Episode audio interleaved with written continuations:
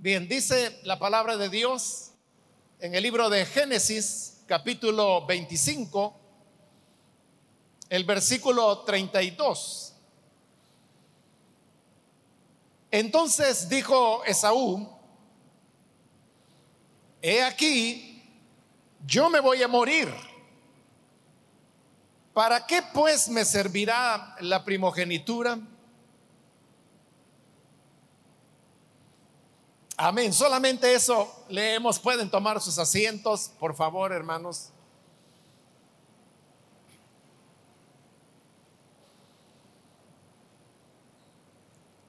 En esta ocasión hemos leído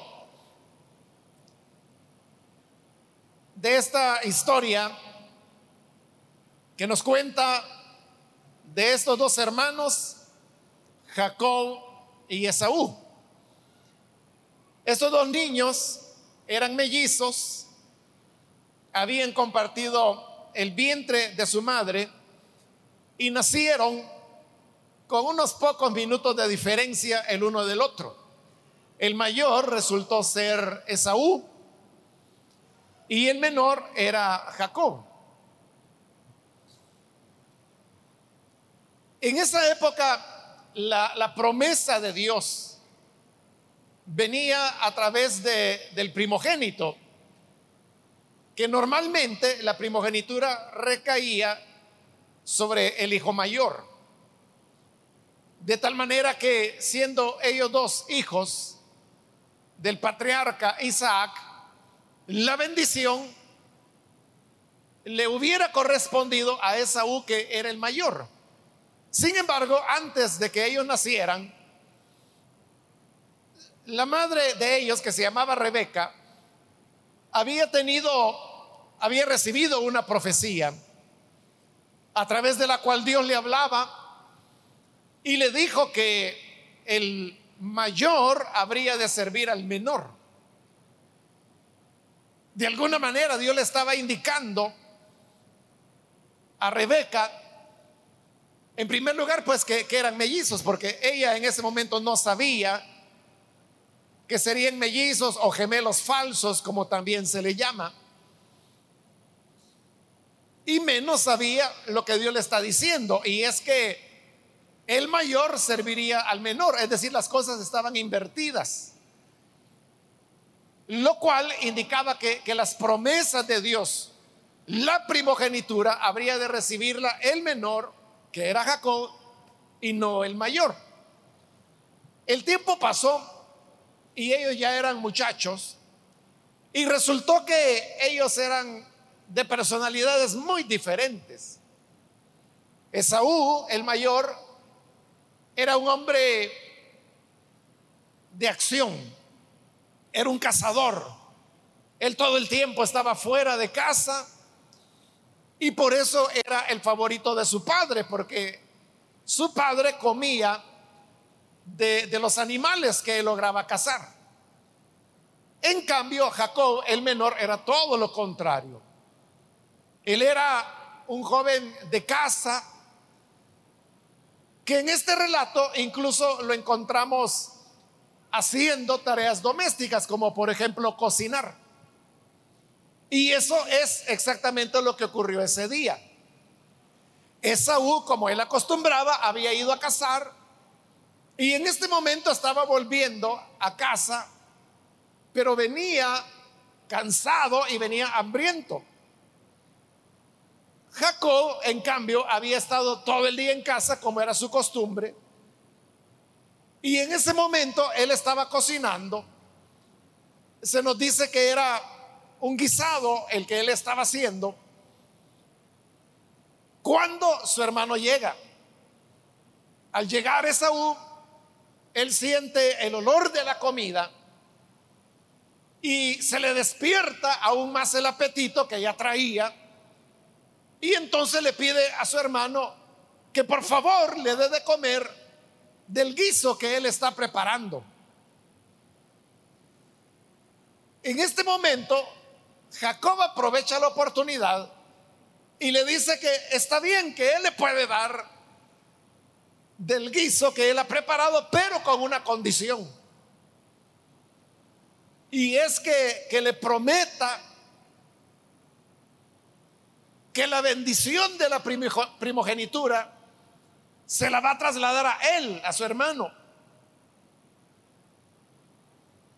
En ese momento, Esaú hace una valoración que está resumida en el versículo que hemos leído. Esta fue la manera de pensar de Esaú. Dice el versículo 32. Entonces dijo Esaú, he aquí yo me voy a morir. ¿Para qué pues me servirá la primogenitura? Cuando él dice yo me voy a morir, se está refiriendo a que si él no comía, entonces se iba a morir. Y él decía, ya muerto, ¿de qué me va a servir? Que Dios haya dado una promesa de que me bendecirá en el futuro, si yo lo que necesito es comer ahora. Por supuesto que Esaú está siendo exagerado porque porque uno deja de comer un tiempo que ni siquiera se trataba de eso, sino que, lo más era que tenía que esperar que le prepararan algo para él, pero ¿cuánto podía tomar? Una hora más. No se iba a morir por no comer una hora o por esperar una hora, por hambriento que estuviera. Pero lo que ocurre es que Esaú era así, ese era su carácter. Era un hombre impulsivo, era alguien que no reflexionaba mucho las cosas. Y lo único que le interesaba era satisfacer el impulso del momento. Y como en ese momento lo que tenía era hambre. Lo que quería era del guiso de Jacob porque sentía el olor. Lo veía sabroso. Entonces él dijo, tengo que comer, si no me muero. Y por eso en su reflexión dijo, bueno, si me muero porque no como, ¿de qué me sirve ser el heredero de la promesa si de todas maneras ya voy a estar muerto? Entonces no me va a servir para nada la primogenitura. Por lo tanto, sobre esa base, le dijo a Jacob, está bien, de aquí en adelante renuncio a la promesa de Dios y va a ser tuya. Pero Jacob no se conformó con eso, sino que le dijo, júramelo, no quede solo en un decir tuyo, sino que júrame que me traspasas la promesa. Y vino Esaú y se lo juró. La Biblia no registra cómo fue el juramento, pero probablemente él dijo, mira, a nombre del Dios de mi Padre, juro que renuncio a las promesas de Dios y te las traspaso a ti. Y cuando se las hubo traspasado con juramento, entonces le dio ya del guisado y se lo comió Esaú. Esa era la comida de Esaú. La que le entregó fue la comida de él. Pero vea, algunos han visto en esto de cómo Esaú renunció a la promesa de Dios por un plato de comida. Han visto en eso como que él estaba desechando lo espiritual, las bendiciones espirituales, por un plato de comida. Pero no es así. Porque tanto el plato de comida como la primogenitura, todo era bendición material. Todo tenía que ver con lo material. Porque ¿qué era la primogenitura? Era la promesa de Dios de tener seguridad, de tener tierras, de tener riqueza, de tener fertilidad, de tener muchos descendientes. Todo es material.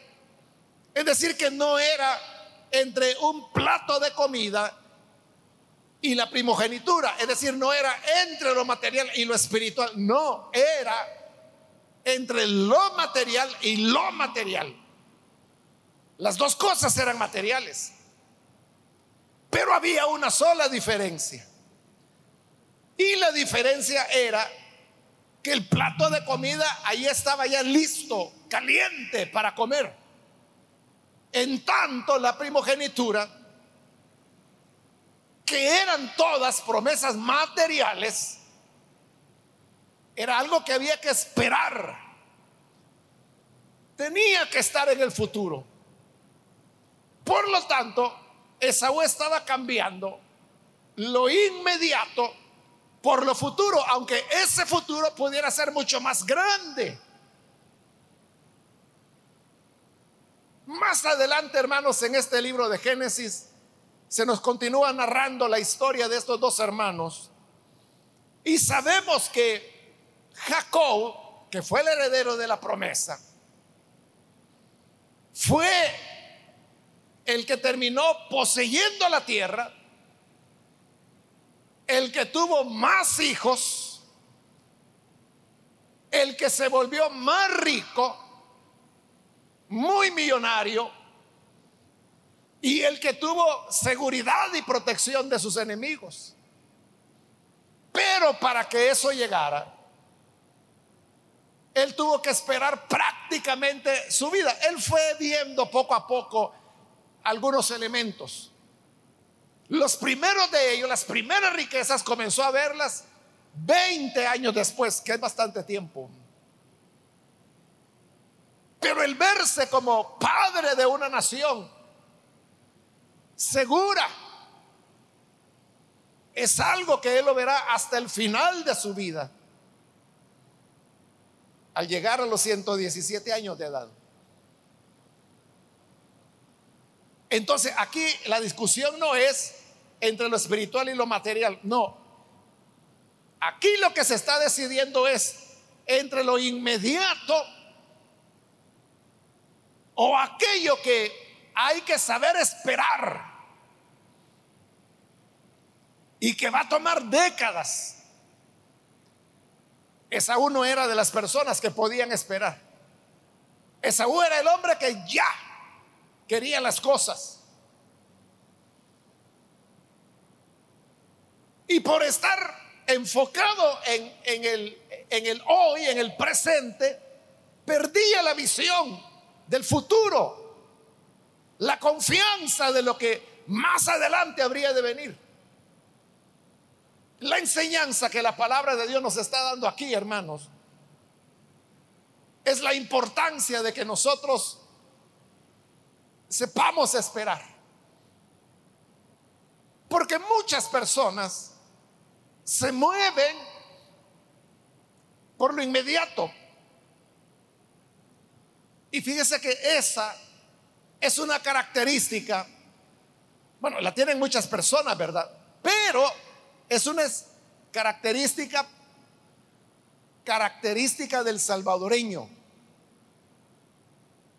El salvadoreño es inmediatista.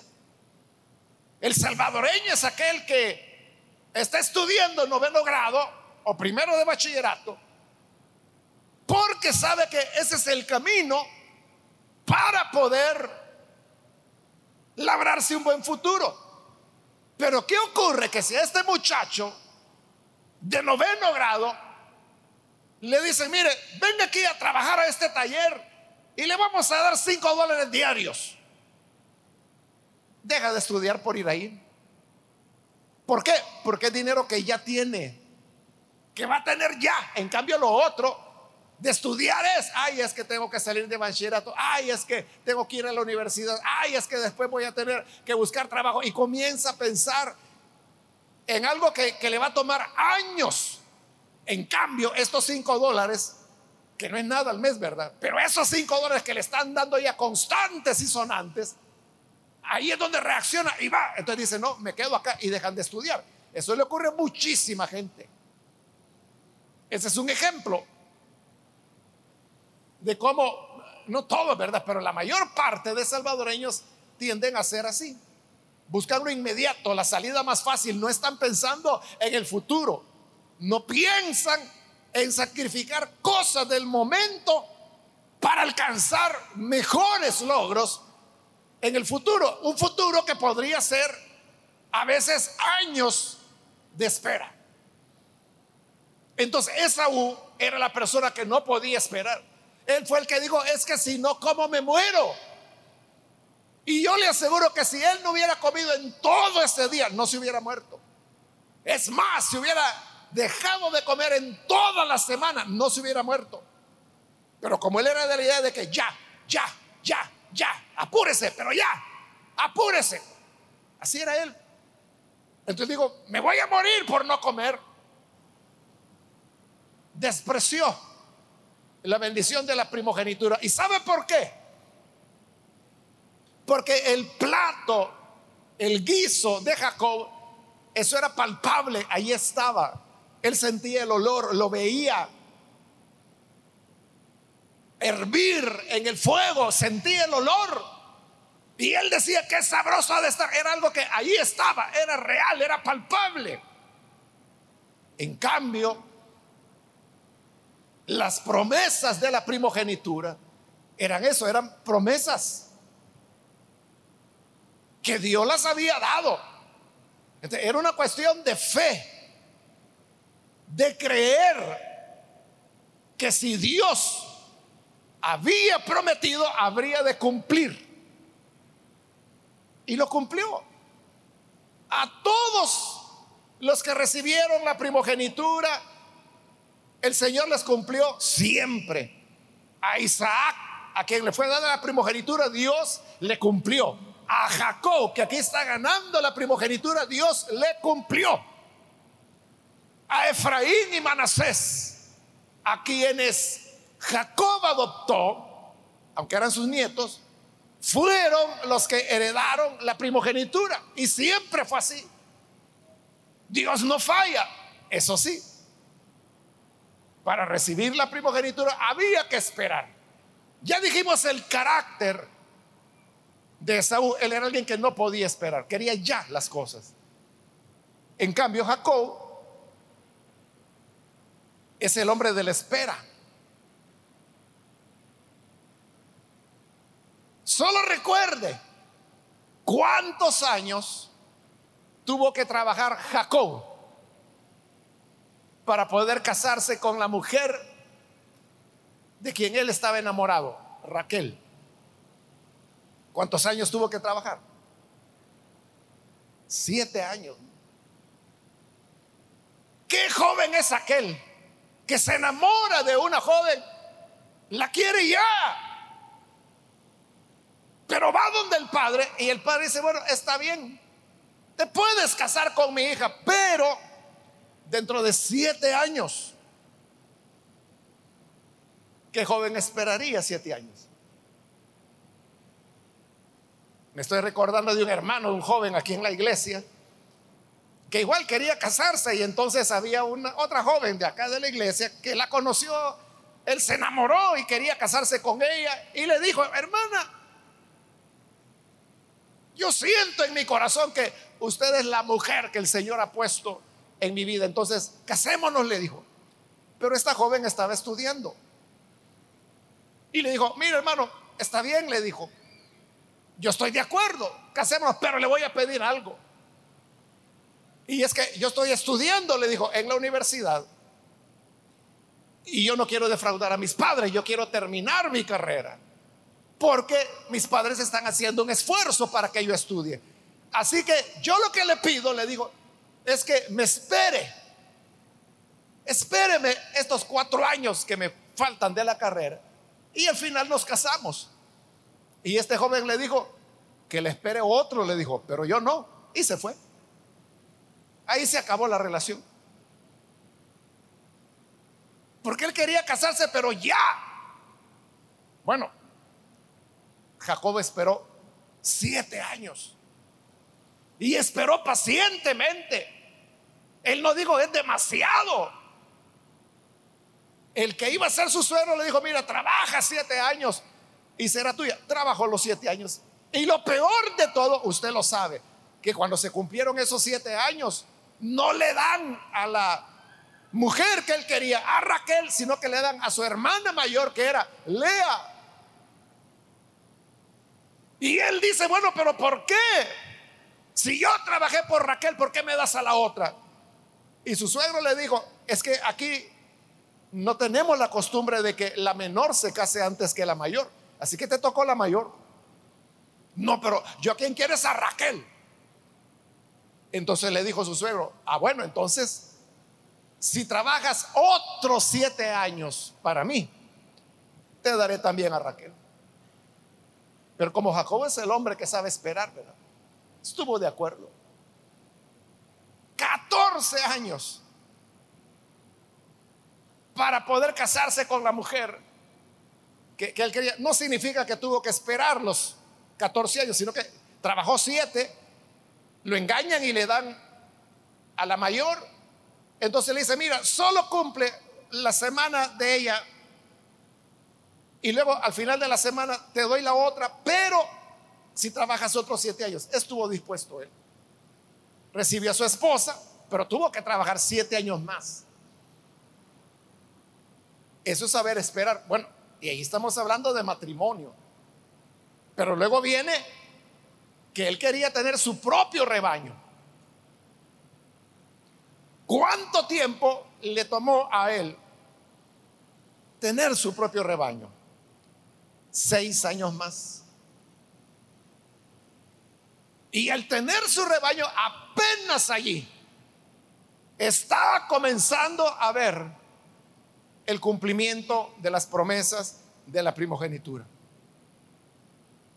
Veinte años después de que aquí su hermano le dijo que te queden las promesas. Yo lo que quiero es comer, pero ya. Ay, vemos si te quedas esperando que a saber si Dios va a cumplir o no va a cumplir. Por supuesto que Dios siempre cumple. Pero aquí el punto es, ¿Estamos nosotros dispuestos a esperar el tiempo de Dios? Lo que Dios nos va a dar es, es mayor que un plato de comida. Pero hay que esperarlo. Esa es una diferencia. Esa uno podía esperar. Jacob era el hombre de la espera. La otra diferencia, como ya se la mencioné, es que el plato de comida ese era real, ahí estaba, se podía masticar, se podía tragar, podía saborearlo. Pero la primogenitura era simplemente algo que en realidad nadie sabía ciencia cierta qué iba a ser. Sabían que la primogenitura implicaba tierras, implicaba una gran descendencia, implicaba la bendición de Dios, implicaba seguridad, implicaba fertilidad. Pero esos son conceptos. ¿Cómo eso se traduce en la realidad? Nadie lo sabía. Entonces, ¿por qué Jacob prefiere dejar de comer él? Vea qué diferencia. Esaú dijo, si no como, me muero. Jacob dijo, porque deje de comer este plato, no me voy a morir. Porque ese guisado era de él, era su comida. Pero él renuncia a esa comida para tener lo que él consideraba que era mejor. Las promesas de la primogenitura.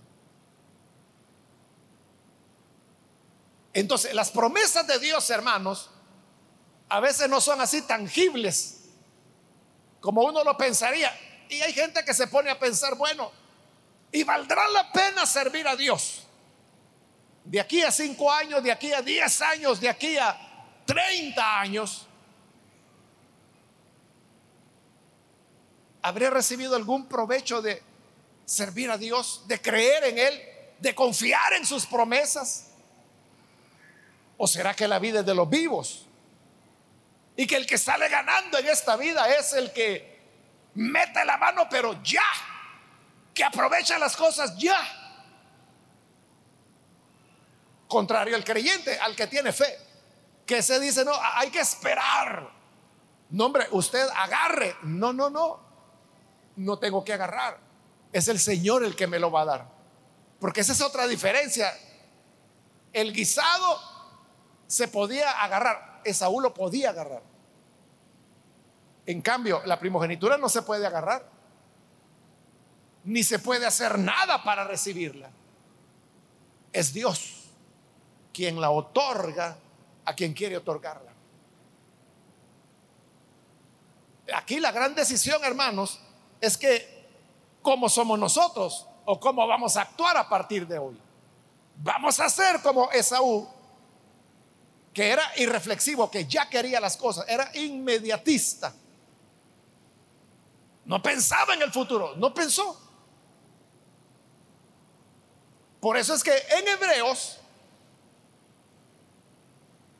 esto que ocurrió es presentado como un ejemplo de la incredulidad de Esaú y de la fe de Jacob. Es decir, uno fue incrédulo, que prefirió el plato, y el otro fue creyente, tuvo fe, que fue Esaú, que renunció al plato, pero para tener una promesa que era solo eso, si usted quiere, palabras, palabras dichas por Dios, pero palabras.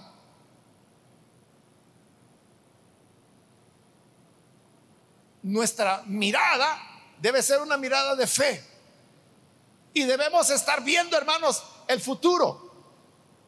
Cuando le digo el futuro, me refiero a que debemos estar viendo cinco años, diez años en el futuro.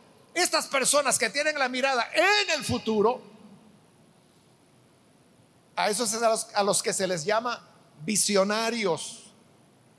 La gente que no es visionaria tiene su mirada hacia abajo todo el tiempo, tiene algo que no les permite ver el futuro. Solo están viendo, como he dicho tantas veces, el ladrillo en el que están parados. No ven más. Y así es como pierden muchas de las bendiciones de Dios. Cuando un joven o cualquier persona se deja llevar, se arrastra se deja arrastrar, por ejemplo, por la, sensualidad, por los deseos eróticos que está haciendo, solo está pensando en el momento. No está pensando en el futuro, no está pensando en las repercusiones que eso traerá. No está pensando esto cómo me puede afectar en el futuro. O la joven que diga, ¿Cómo me puede afectar un embarazo no deseado de aquí a los siguientes 20 años? Porque que le va a afectar, le va a afectar. Porque más o menos eso toma criar a un hijo o una hija, ¿verdad? Unos 20 años mínimo para llevarlo a la universidad. Un poco más en realidad. Entonces, ¿cómo que no le va a afectar la vida a alguien? Por eso repito, hermanos, nuestra mirada debe estar más allá Y eso se llama fe. En donde uno sacrifica intereses de hoy, pero porque tiene la apuesta en las mejores promesas que Dios ha dado para el futuro. Esaú así lo hizo y fue heredero de las promesas. Perdón, Jacob. Jacob fue el heredero de las promesas. En cambio, Esaú Hebreo lo califica como profano, porque despreció las grandes promesas de Dios por un plato de lentejas. Mala jugada, mal cambio. Y cuando se dio cuenta de lo que había cometido, del error, dice también Hebreos, que él procuró el arrepentimiento con lágrimas. Lloraba por arrepentirse, pero ya era tarde. Ya había entregado a su hermano todas las promesas solo porque quería comer ya. En cambio Jacob dejó de comer, pero tuvo la mejor parte. Que Dios nos ayude, hermanos, a ser así de sabios, pacientes, disciplinados y creyentes para esperar la mejor parte que es la que el Señor nos dará al final de los tiempos. Amén. Vamos a cerrar nuestros ojos. Antes de orar, yo quiero invitar a las personas que todavía no han recibido al Señor Jesús como Salvador, pero usted ha escuchado hoy la palabra. Y a lo mejor ha escuchado esta invitación también otras veces, pero quizá usted la ha rechazado pensando, es que tengo que renunciar a tantas cosas, tengo que renunciar a los placeres, tengo que renunciar a mis amigos. Pero recuerde que cuando usted opta por las comodidades y los placeres de hoy, está renunciando a los dones eternos que el Señor tiene para su pueblo. Es mejor renunciar a las seducciones del mundo actual, pero saber que en el futuro uno vivirá eternamente con Cristo. ¿Quiere usted ahora dar ese paso de poner su mirada en el futuro, tan futuro como la misma eternidad que viene? En lugar del día a día.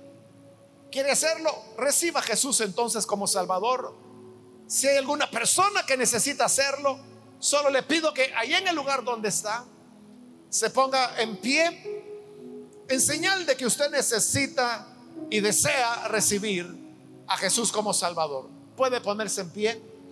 Cualquier amigo o amiga que hoy necesita recibir a Jesús, póngase en pie en el lugar donde está.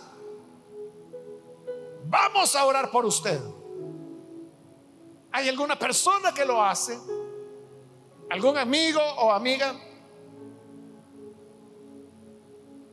puede ponerse en pie y nosotros vamos a orar por usted para que el Señor le bendiga y usted estará dando el mejor paso, estará pasando a la dimensión de la fe, de las promesas de Dios hay alguien que lo hace, póngase en pie. O si hay algún hermano o hermana que necesita reconciliarse con el Señor, póngase en pie, también vamos a orar. Si se alejó persiguiendo las cosas inmediatas, pero ya se dio cuenta que ese es camino de engaño y de muerte, reconcíliese hoy y vamos a orar por usted. Muy bien, aquí hay una persona, que Dios lo bendiga. Ahí atrás hay otro hombre más, Dios lo bendiga. Alguien más que necesita venir al Señor por primera vez o reconciliarse. Póngase en pie. Ya sea que está aquí en la parte inferior del auditorio o está en la parte de arriba, o aún si está en el parqueo, simplemente póngase de pie. Y lo que queremos hacer es orar por usted. ¿Hay alguien más que lo hace? Póngase en pie ahora. Voy a terminar la invitación en este momento, pero hago el último llamado para que usted no se quede y lo pueda aprovechar. Si hay alguien más que necesita venir a Jesús por primera vez o reconciliarse, póngase en pie, porque esta fue ya la última invitación que hice. A usted que nos ve por televisión también le invito para que se una con estas personas, ore con nosotros. Señor, gracias porque tu palabra nunca vuelve vacía. Siempre hace la obra para la cual tú la envías. Y aquí están, Señor, estas personas creyendo en ti y también otros que a través de los medios de comunicación se unen a esta oración para recibirte a ti para ser perdonados, para nacer como hijos tuyos. Que tu bendición, Padre, puede estar sobre cada uno de tus hijos e hijas. Y ayúdanos a todos para que no seamos apresurados ni personas inmediatistas, sino que podamos tener una visión de fe de largo plazo para así, Señor, agradarte y nunca caer en la trampa de la avaricia. En el nombre de Jesús nuestro Señor lo pedimos. Amén.